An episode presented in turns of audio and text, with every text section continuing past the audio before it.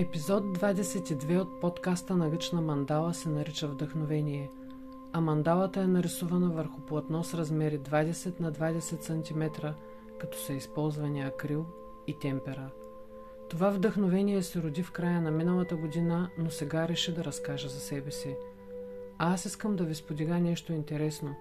Рисувала съм тази тема няколко пъти до сега и животът винаги ме е изпращал на едно и също място, за да го направя. Така се случи и когато дойде поръчката за тази гъчна мандала. Отново ми предстоеше пътуване към същата дестинация. Вдъхновението ме заведе на място, където го имаше в изобилие, за да се роди тази красота, която виждате сега. Всички знаем, че в дуалността нещата са разделени по двойки. Черно и бяло, добро-зло, любов-омраза и така нататък. А вероятно първата двойка е мъж-жена – или казано по друг начин мъжка и женска енергия.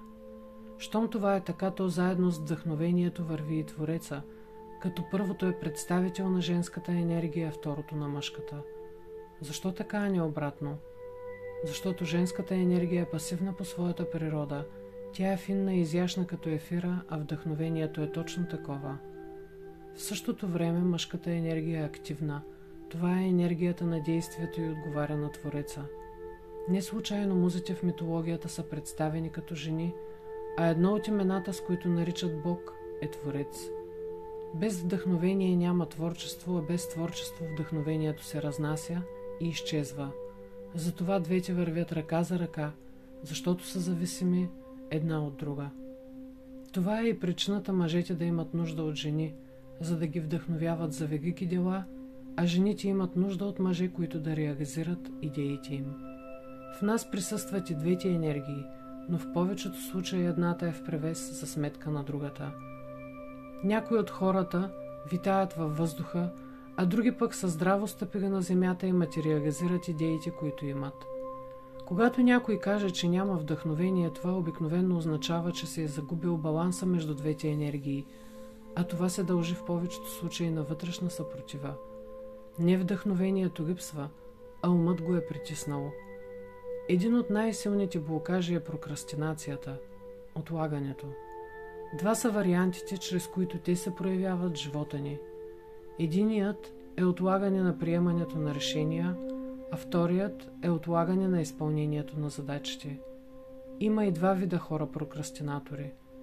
Активни са тези, които отлагат изпълнението на задачите си до последно, създавайки по този начин напрежение и острота – Обяснението на тези хора е, че го правят само защото в такива условия на дедлайн могат да мобилизират силите си и да повишат концентрацията си. Пасивни са тези, които отлагат изпълнението на задачите заради наличието на вътрешни преживявания. Страх да не допуснат грешка, страх от оценка, страх да не се изложат и така нататък. Причините за да се прояви тя са няколко. Конфликт между вътрешните фигури на родител-дете – Помислете си, когато ви се е случвало да отложите нещо или да не го направите добре, включвал ли се е съдника в главата, който да ви нарежда колко сте некадърни, тъпи, местоименията са много и различни според самия човек. Това е така нареченият в, психологията вътрешен родител. При него винаги целта е на първо място, а липсва удоволствието от процеса – Вместо това има един постоянен натиск на трябва и задължително, вследствие на което вътрешното ни дете започва да се бунтува и да саботира всичко. Втората причина е прегарянето. Понякога, вторачени в целите си, ние игнорираме потребностите на душата и тялото толкова много, че освен постоянно раздразнение не чувстваме нищо друго. Липсва ни сила и ентусиазъм да продължим да се движим напред към целите си. Цялата тази борба толкова ни е изтощила, че единственото ни желание е да се скрием под одялото, за да не ни вижда и чува никой. Следващата, не по-малко важна причина е ниската самооценка. Самокритиката, опита от минали неуспехи в решението на подобни задачи води към това, че ние нямаме сили да доведем всичко до край.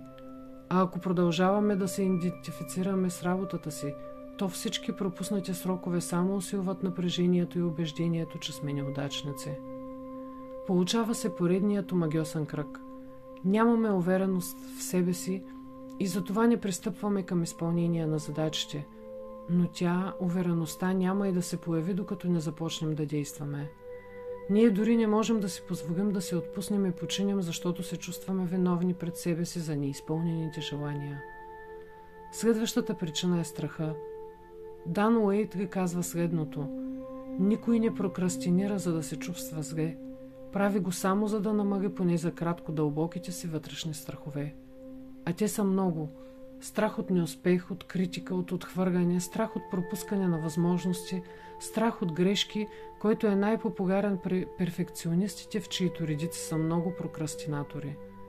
Много често те отлагат финалния стадий на даден проект заради желанието си да го направят идеален. За да се избавим от това вечно отлагане, на първо място е нужно да осъзнаем в коя група попадаме и защо го правим.